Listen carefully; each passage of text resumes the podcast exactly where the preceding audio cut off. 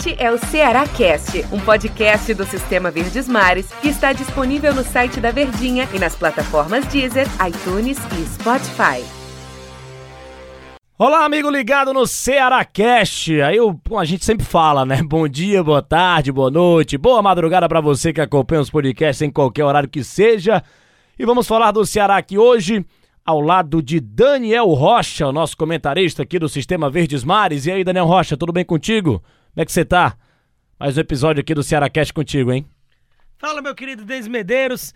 Tamo junto. Um grande abraço para todo mundo ligadinho no Ceará Cast. Essa semana em que o Ceará vai ter uma tranquilidade, né, para trabalhar e a gente vai destrinchar aqui a respeito de alguns pontos que ficaram nesse jogo de antes de ontem contra a equipe do Corinthians, essa vitória importantíssima de domingo à noite na Arena Castelão, em que pela primeira vez o Ceará vai ter uma semana cheia desde que o futebol voltou com aquele jogo contra o Barbalha lá no CT Luiz Campos, na cidade de Vozão. Jogo pela manhã. Jogo pela manhã, feito por Antero Neto e Tom Alexandrino na TV Diário.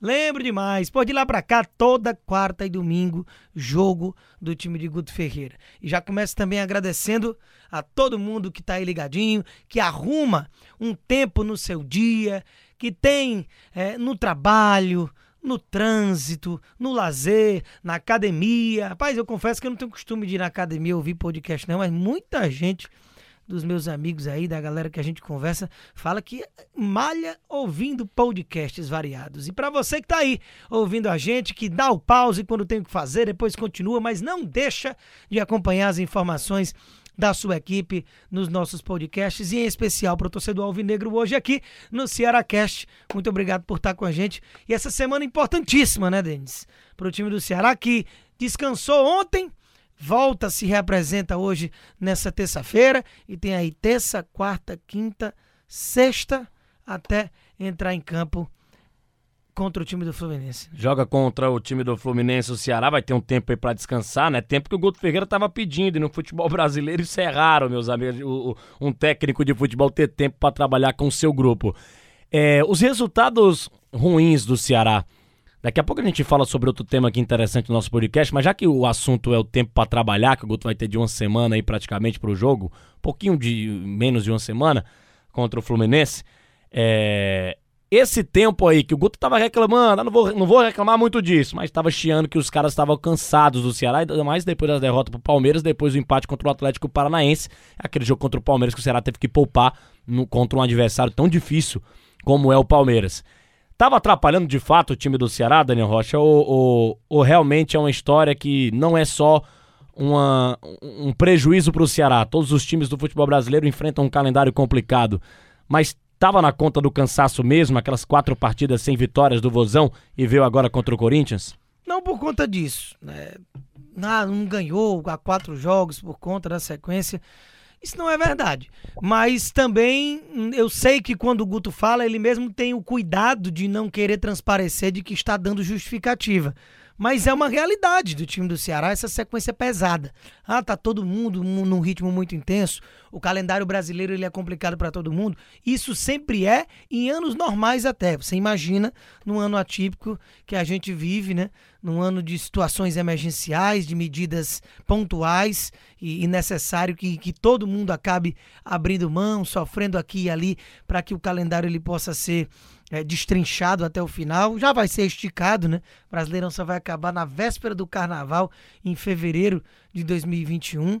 Então, tudo isso a gente está se adaptando, mas de todas essas equipes e de todos os prejuízos, o Ceará é a maior porque o Ceará joga uma Copa do Brasil desde o começo, o Ceará chega na final do estadual, é campeão da Copa do Nordeste, não teve nenhum jogo até agora, né? Adiado no Campeonato Brasileiro, vai ter esse que seria contra o São Paulo amanhã, em que o time descansa essa semana, como a gente falou, só entra em campo no sábado contra o Fluminense no Maracanã.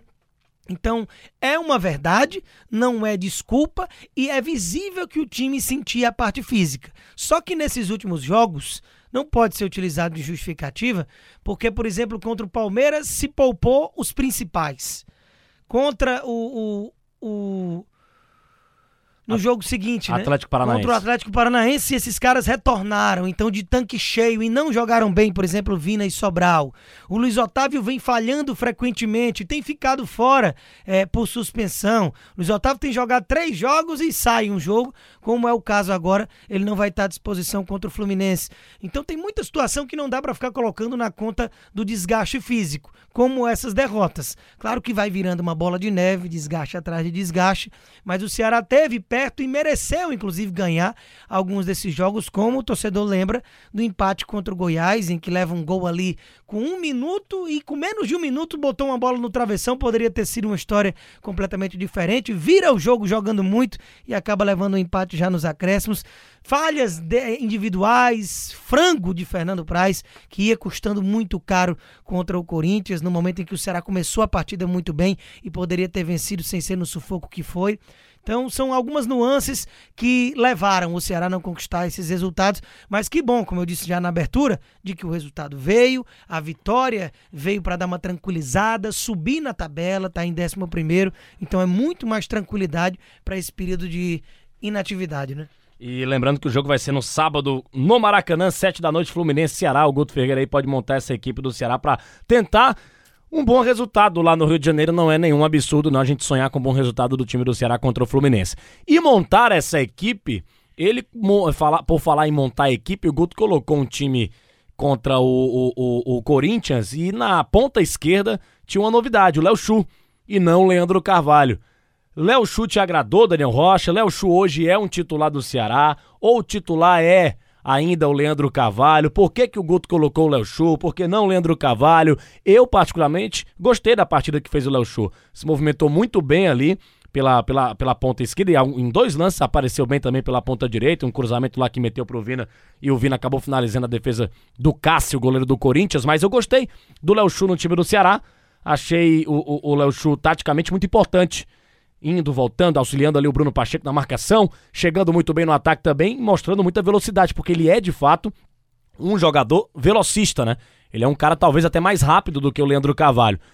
Queria saber a tua opinião do comentarista, se você gostou, se você como é que você avalia essa participação do Léo Chu e se ele é um titular do Ceará ou o Leandro Carvalho estava só descansando e vai voltar para esse time titular do Guto Ferreira. Mais rápido do que o Leandro ele é e muito, né? O Léo Chu é franzino, é um cara veloz, mas o Leandro ele tem toda a função tática, né?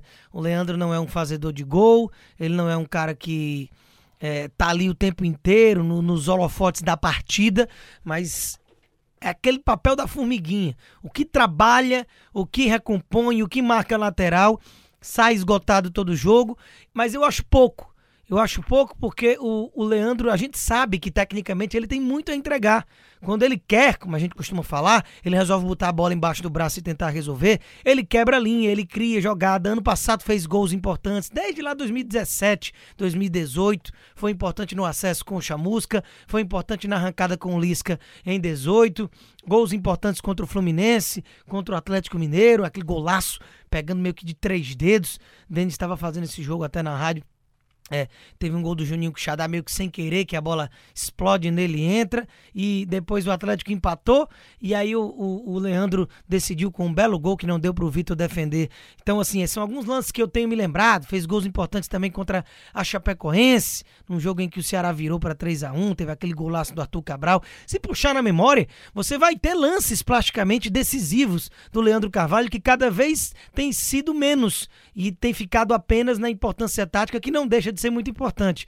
Mas é claro que é mais jogador do que o Léo Chu, que pelo valor que custa, o salário que tem, a expectativa criada, ele deve ser titular, é, jogando e rendendo, não pelo nome, mas o que acontece é que o Leandro é muito instável, né? O Leandro tem um extracampo terrível, foi visto, né, na, na balada, né?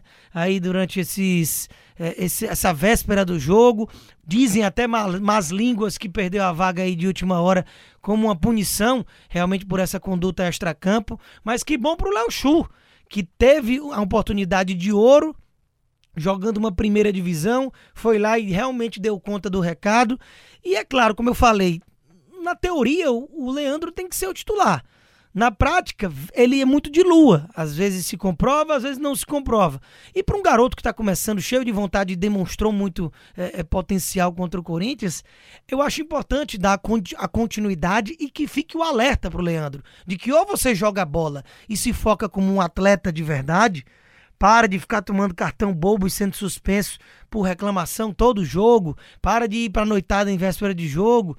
Aprende a se comportar como um jogador profissional que tem um contrato assinado com o clube e deve muito respeito a muita gente que é a torcida do Ceará. Então ele fica no banco de reserva sim. O próprio Guto já disse que a tendência é ter continuidade. Então aí a gente já imagina que seja um ataque ali com o Léo Chu numa ponta e o Fernando Sobral noutra. Daniel Rocha, muitos assuntos, deu o nosso tempo aqui, valeu, grande abraço, hein? Rapaz, o tempo voa, viu? Tempo voa, a conversa é boa. A conversa é boa demais, grande abraço dentes para todo mundo aí, a gente volta a qualquer momento, né, com o Ceará Cash e com os outros podcasts também aqui da casa. Beleza, valeu Daniel Rocha, um grande abraço a toda a torcida alvinegra também aqui, até a próxima edição do Ceará Cash. Valeu! Este é o Ceará Cast, um podcast do Sistema Verdes Mares que está disponível no site da Verdinha e nas plataformas Deezer, iTunes e Spotify.